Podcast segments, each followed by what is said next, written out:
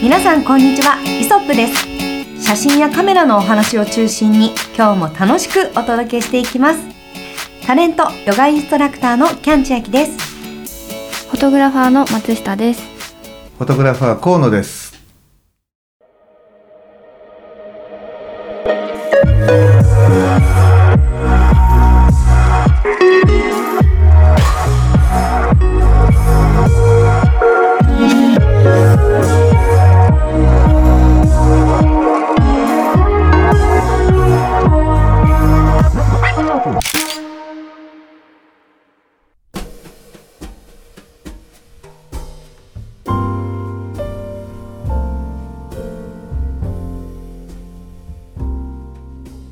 はいでは今回のテーマはえー初めてのカメラをどう進めるというところなんですがこれはちょっと私からの提案だったんですけれどもはいあのーこういうお仕事させていただいてるからっていうのもあるとは思うんですがうん知り合いだったりあの友達の友達とかからなんかあのカメラ買いたいなって思ってるんだけどおすすめあるっていうのを何人かから言われたことがあるんです。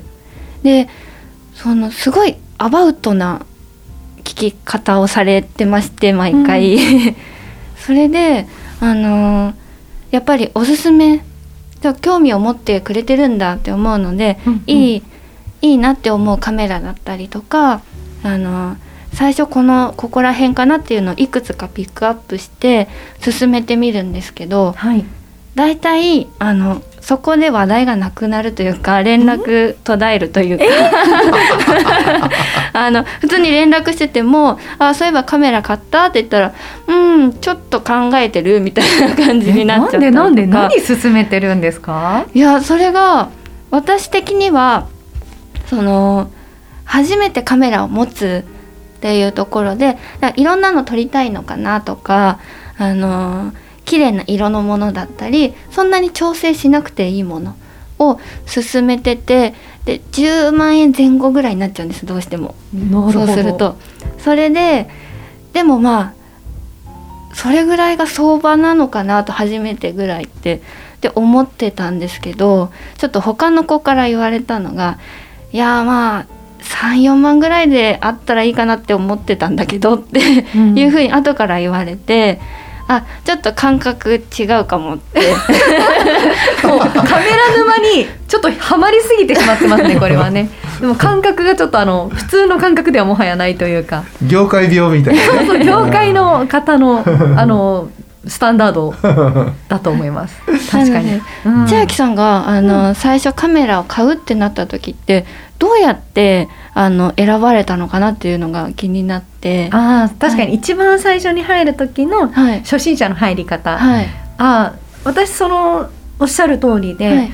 えっと、もし自分がカメラ相談されたらカメラいいなと思ってるんだけどって言われたら同じやり方にしようと思ってるんですけど、はい。まず最初、まあ、もちろんその方がどの程度の,、うん。あの撮り方をしたいのか何を撮りたいのかにもよるんですけど、うん。本当にメルカリで安めのフィルムカメラを買ってもらいます。うーん。でそうするとまず、まあ、ちょっとおしゃれ感があるじゃないですか。はい。でちょっとなんかこうこれなんかいい人気なんだみたいな感じのもので試しに撮ってみてもらって、うん。で現像してみてもらって、うん。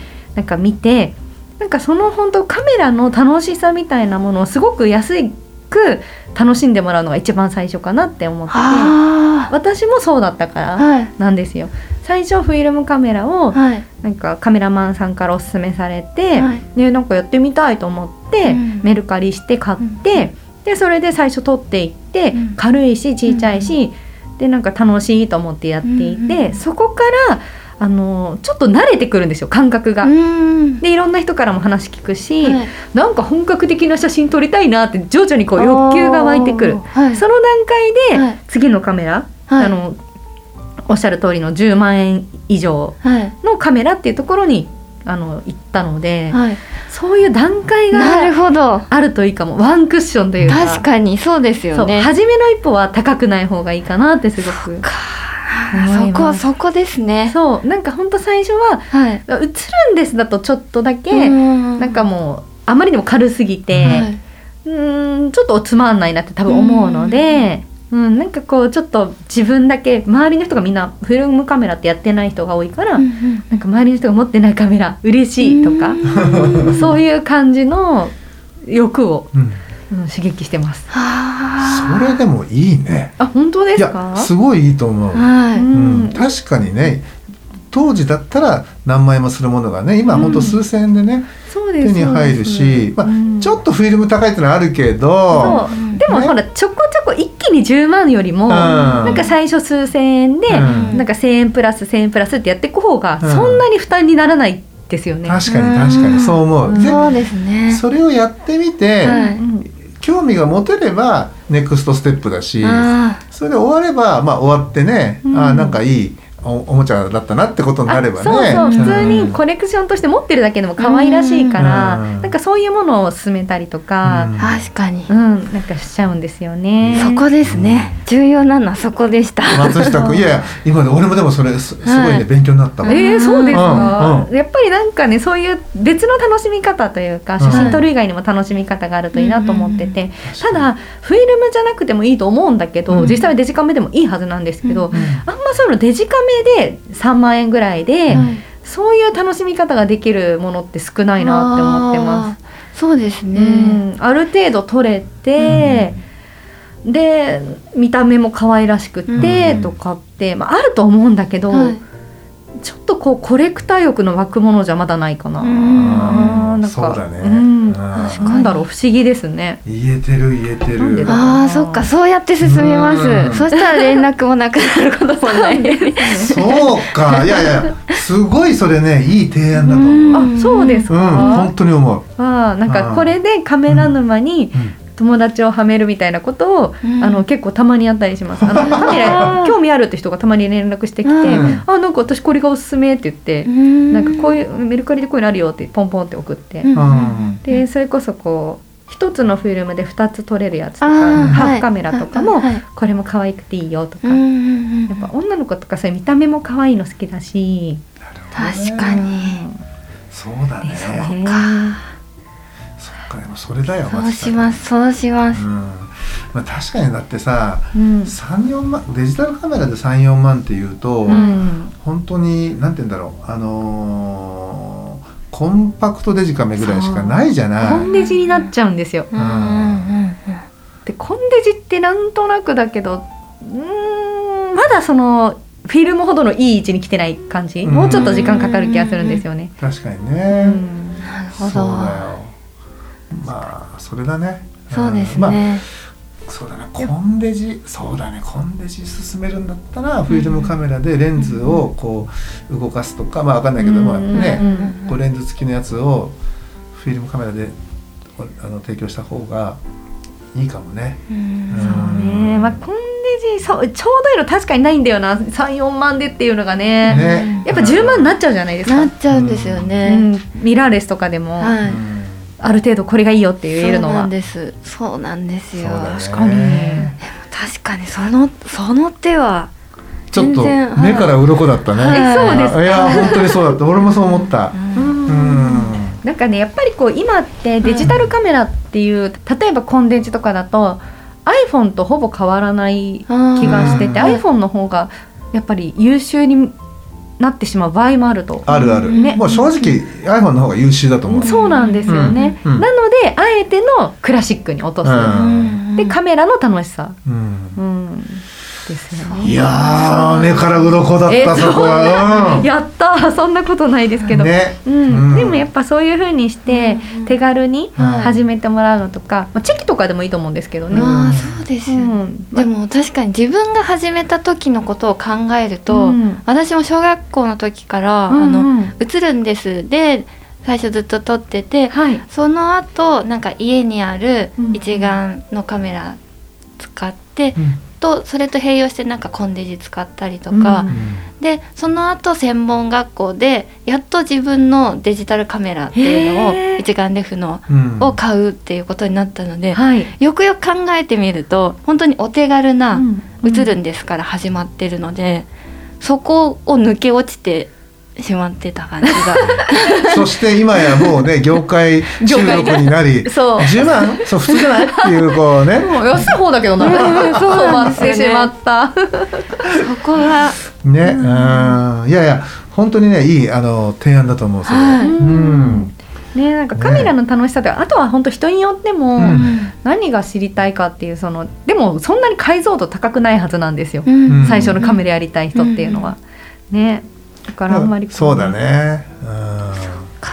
うん。いや素晴らしい提案だったね。はい、うん。まあ僕らだったらまあ僕だったらというかじゃあどう進めるかっていうと、はい。まあお金持ってそうな人だったら、まあうん。その人の財布見てね話をするわけじゃないんだけどできるだけ高いものを最初に買ってもらうの。おおえー、もう。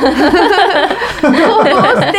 すごいうん、まあこれほらこれが例えばねその女性に勧めるのと男性に勧めるのとでまたさっきもそのそういうね値段のか物の価値観捉え方が違うから、あのー変わってくるんだけど男性に勧めるんだったら極力ねたあの高いものを買ってもらうの。なぜならば、えー、と先週かな？先々週かの回で、あの話をしたと思うんだけどハイエンド機って最高のアマチュアカメラでもあるから。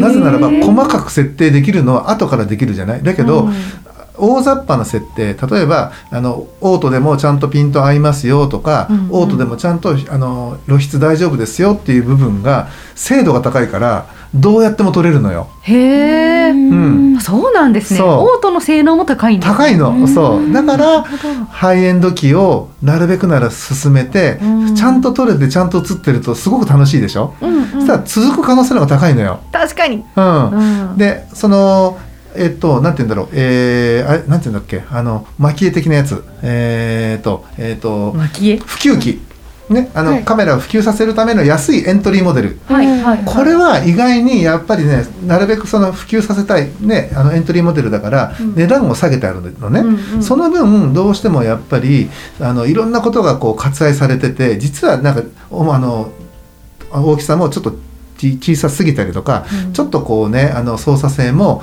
えー結構簡略化されてるところがあって、うんうん。意外にそれがね僕らが触ってても使いにくいところがねすごいあるのね。ううん。ん例えばボあのボタンの数が1つのボタンで3つの役割を果たしたりとかうん。されちゃうと分かんなくなるのよ。うん。うん、そそういうふうな形でボタンの数を減らしたりとか大きさを少しコンパクトにしすぎたりとかあ。とセンサーを少しこう小さくしたりとかいろんなことをして値段を下げてるから、撮る時にね実際じゃあ使いやすいかというと使いにくいのね。へえもうカメラに慣れた僕らでさえ使いにくいってことはあ、ねまあ、カメラを何も知らないアマチュアさんにそこアマチュアさんがそこに馴染むのもいいんだろうけれどもだったら僕らが使いやすいなと思ってるものを使ってもらった方がより使いやすくて、いいねその写真が撮れるんじゃないかっていう期待感も高いんでだからねそうあのなるべくねなるべく高あの高いっていうかね中級機とか高級機を買ってもらうようなそういう今の説明をしてねあの提案をしてる。おなんか全然違いますね。いいですね。うん。こう。いや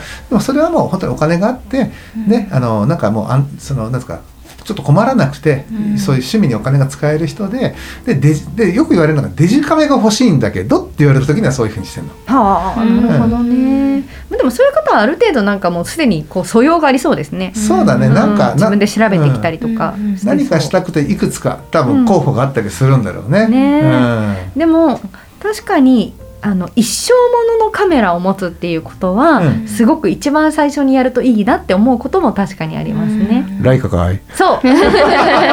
私はそう思って、うん。うん最初にライカ Q2 を迎えているので、ライカ Q か、うん。キュピーを迎えているので、やっぱそのこれは自分にとってのある意味一生のパートナーだなっていうのもすごいいいなと思うんですよね。そうだよね。うん。あのライカーは確かにそういう素質を持ってるよね。はい素質と、うん、なんかある。それは、フィルムカメラもそうだと思う。ライカのカメラはやっぱり未だにね、あの根強いっていうのは、はいやっぱね修理がまだちゃんとできるから。うん今ほとんどのカメラじゃあ例えばねその日本のはいカメラメーカーの、じゃあちょっと昔のカメラ修理できるかっていうとメーカーでやってくんないじゃん。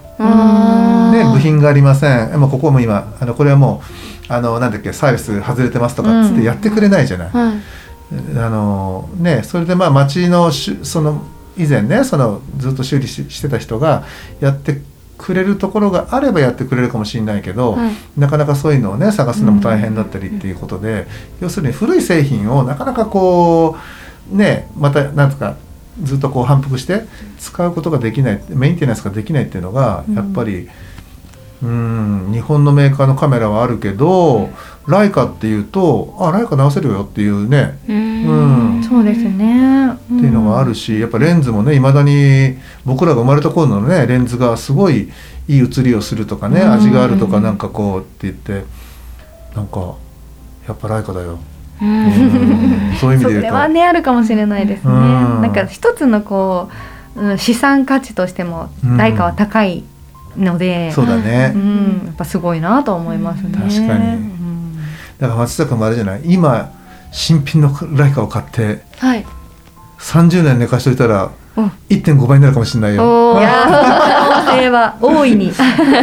まあ下手すると半分ぐらいになるかもしれないけど。まあそうですね。そこはバカだわ。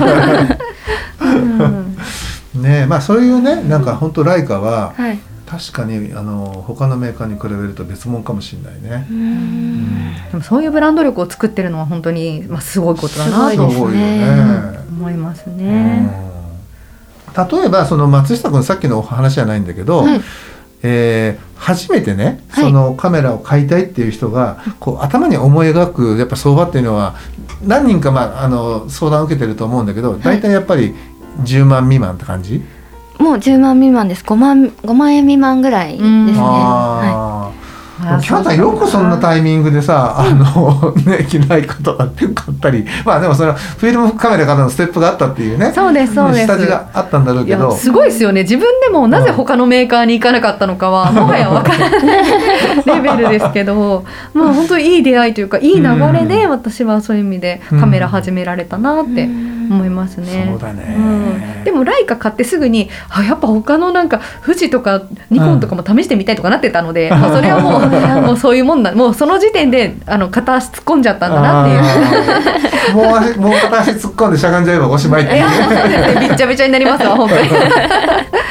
そう思います。そうだよね。まあうん。本当ねうちが今使ってるメーカーもねあのあえてうちはライカにあの行かないようにしてるんだけど、うん。行くと沼にはまるんで、うんいやそう危ない。んなんだけど、えっとねまあ、ニコンがベースで、はい。あとはルミックス富士、それから中盤でハッセルとあのフェーズ1っていうに、まあ、使ってるんだけどまあなんかねそれぞれやっぱ特徴があってねそうなんですね。面白い。でだからどれを進めようかっていうね。確かに、うん。そう。でもその人に合う合わないとかをもうそれはこっちでも判断できるから、うん。誘導したいですよね、いそうだよね。うん、だからこの人はきっとこういう系の写真似合いそうだなとか、うん。撮りそうだなみたいな、うん。そうなのよ、うん。だからねなんかそうやって、まあ、どどれをねこう進めたらいいかなっていうのをねすごくいつもねそうですね。ん。この人にこれ合うかな。でも本人が撮りたいのはねあのどういった写真が撮りたいんだろうとかね、一応こう要望希望は聞くんだけど、いやでねもそんなにね解像度高くないですよ。そのその時点では、うんこういう写真が撮りたいんだなって言える人いないと思います。そうですね。うん。いやなんかあのいいろんなもの撮れたらみたいななんかそういう言い方になるもんね。そうそうそうそう。いや絶対ないですよ。だからうんなんかうんなんかペット撮りたいとかねそういうふうに言ってくれたらまだわかりやすいもそうのだと思う。だよね。うん。うん。確かに確かに。ねねえ。ちょっと芦田君ちょっとはいフィルムカメラから、あのもう一回提案し直していただいいたやそうします。普及していきますいやそれそう。大体5000円ぐらい出せば、うん。まあ、うんうんうん。とりあえず買えます。そうですよね、確かにそそうだよしたらなんか本当にカメラというか写真をやりたかったのか iPhone とかだけで本当は十分だったのかとか、うんうん。なんか自分で分かるようになりますよね。そうですね、まあ一歩現像する手間っていうのはありますけど、うんうんまあまだね町のカメラ屋さん町に1個ぐらいはあるじゃないですか、うん。うん。だからまあなんとかなると思うんです。そうですよね。そうだね。フィルムが体験できるうちに体験してもらうっていうのもいいかもしれないしね。ね。確かにね、うん。どんどん少なくなってますからね、それになんか友達をフィルムで撮ってで一緒にもうその場で現像しに行って、うんうん。で一緒に写真を見るっていうこともしてみたりもしたんですけど、うん。そしたらやっぱりあのテンションの上がり方が全然違ったんです。うん。デジカメで撮ってこんな感じだよって見せるのと実際あの写真になったりとかして見せるのとだとうん「え全然雰囲気違うね」みたいな「iPhone と全然違う」みたいな感じだ ったので。そうそうそうそうそういうのもフィルムの良さでもあるかもしれないですよね、iPhone じゃ撮れない。はい。逆になんかこうパキッとした明確なとかじゃなくて、うん。なんかちょっとふんわりしたとか昔っぽいレトロな楽しさみたいなね、うんそうですね。う。ん確かそれだよ、はい。うん。それでいきます。に、ね。はい、ぜひまた沼にいろんな人を引きずり込んで、引きずり込んで。結構ね我々だいぶねあのモデルの子なんかにもね、はい。あの引きずり込んでね、うん。あのまあ僕がよく使ってるニコンを使ってもらってますけどね。あらいいですね。うん。なんかわざわざ報告くんのよ。あの Z50 買いました。みたいな感じでお それはおめでとうみたいなね、うん。えー感じなんだけど、うん、ただまあ 一応ねそのぼ僕らの中で、うん。あのおすすめするときにやあの自分の中自分でね自分のルールなんだけどやってはいけないルールっていうのは決めてるの。何ですか？これはやっぱりねカメラまあもちろん自分が使ってるカメラが自分一番いいものだと信じてて、うん。まあ、人にはつこうやってこれはいいよっていうふうに言ってるんだけどあれはやめといた方がいいっていうのは言わないようにしてるの。おーへえだってもしかしたら例えばまあ今僕はね割とこうニコンをよく使ってるんだけど、うん。ニコンじゃなくて、えーキャノンが好きな人だって会う人がいるかもしれないし、うん。ソニーがあの好きな人がいるかもしれないじゃない、ね。だからあれあれはやめといた方があれはやめといた方がいいっていうのは言わないようにしてるの。うん。うん、ただだからなるべく、まあ、首都圏東京とかねあの大きなところにいるいる人は、えーカメラ店に行ってうん。自分でまず触った方がいいってっていうふうに言ってるの。なるほど、うんでそその上でなんか持ち心地がいいとか、うん。これ可愛いとかなんか気になるとか、うん。なんかそういったことでえっ、とすなんとか選ぶ、まあ、もちろんそのニコンがねその中に入っていれば、まあ、あのニコンを買われてそうすればなんかわからないことは、あのね説明しやすくはなるけどそれにねあの関わらずで、うん。あの他のメーカーもねあの広く見ていくのはいいと思うよっていうふうには言うようにしてるの。うん。うん、だからあれは絶対やめた方がいいとかっていう人よくねアマチュアの人言ってんのよ。えー、そうなんですか。それは主観じゃないですかその人の。うんそうなのそうなの。その人の主観でいい悪いっていう、あの判断をしてそれを伝えてるから、それを聞いててねあこれ絶対言っちゃいけないやつだっていうふうに僕はねそうだと思う、ん思っててだからあれはやめた方がいいっていうのはうん言わないようにしてるの、これがねね。僕の中のそのやってはいけないことっていうねルールにはしてるのよ。ううん。ん全くそうだと思いますね。ね、はい。そう。結構いるよでもよ。いないならああれはあれはうんどうかなとかっていう人あいるじゃん。あそうそうですなん。ね。かねそういう人たちはそういうふうに言うことで、なんていうのかな私よく好き嫌いがある人ってすごい羨ましいんですよ、うん、あうん、なぜならば自分はないから、うん。なんかどれもどれでいいじゃない素晴らしいね、うん全部って思ってる中で好みがあるぐらいなので、なんかこうやっぱり自分の自分の主観でうん。すごく自分勝手にこれが好きこれはダメって言える人はうん。逆に強いというか、なるほど。なんかクリエイティブだなってすごくうん。なんかクリエイターとかに多いと思っててそういうのって。うんう。ん。うん、なんかそういう好みがある人の方がまあそのある芸術家気質ではあるタイプの人もいると、ううん。うんうん思うのでまあそれはそれでまあただそういうのを発広く発信してしまうとそれを信じちゃう方もいるので、うん。なんかちゃんと自分の中でなんかいいこと悪いことを分かって発信してほしいなと思うんですけど、ん。そうだね。ね。うん。でも好き嫌いがあるのはすごいいいと思うんですよ。うん。うんだからなそうだね。だから結局その自分の好きは好きで言っていいと思うんだけどそうそうそう。うんうん。嫌いは言わないようにしてるの。うん。うん。な。その方がいいと思う、本当はね。そう。でもそれを言う方がそれっぽく見える人もいるっていう。あー。そういうこと。ん。確かにねそうですね。そういう発信をした方がそれっぽく見えて、うん。プロっぽく見えちゃうっていううん側面がある。そういう人いっぱいねあの YouTube の中にいらっしゃる。いやそう思いますね。まあ YouTube っぽい発信の仕方だと思いまあーそうかもね。ううん。ん。確かに確かす。に。ね。ね。まあね皆さんもねあのカメラをまあやってると他の方からそうやってね、えー勧められる。じゃなかったえー何買ったらいいなんつってねあの問われることがあるかもしれませんが、いいところだけを伝えて最終的なジャッジはねあのそのご本人に、まあ、提案はいいと思うんですよ例えばこの機種とかいいと思うよとかねなんかそういうのはいいと思うんだけど例えばコンパクトデジカメだったら僕らもねコンパクトデジカメとか、まあ、広くまあ使ってて GR 知ってるでしょ、あはい。GR あれいいよね。あー。うん。あれ確かによく映るのよ。確かに確かに。ううん。んみみたいにねなんかあのコンパクトだったらこれ、うん。えーネオだったらこれで一眼だったらこれ、えーミラーレスだったらこれなんかがいいと思うけどねあの実際には自分で触って、うんえーなんうかな相性のいいものを、えー選んだ方がいいよっていうふうに伝えてあげてください。今、そうですねメーカーそんなに性能変わりませんから。ねね、まあ多少こうねあの現時点でのねあの得て増えてはあると思うんだけど、うんみんな平均してどんどん技術はねやっぱ上がっていってるわけだからそんなに大きく変わらない。うんなのでねあなたがねあのダメと言わなくてもねあのそうそう大丈夫だと思うので。そうですね。逆にここはこここのメーカーここに強いけど、うん。ここがあんま得意じゃないよっていうのはありですからね、そう。でそういうのをすごいきちんと説明できたらめちゃめちゃかっこいいですよね。確かに。そうだよね、うん。そこまで極めてればね。そうすごいと思います、それはすごくあの優しいね親切な提案だと思うしね、うん。まあ、そんな感じでですね優しくカメラを進めてあげていただいてですね、えーカメラ人口をどんどんね増やしていきましょそれが大事。はい、うということで、えー今日は、えーここの辺で終わりにしたいと思います。ご視聴ありがとうございました。ありがとうございました。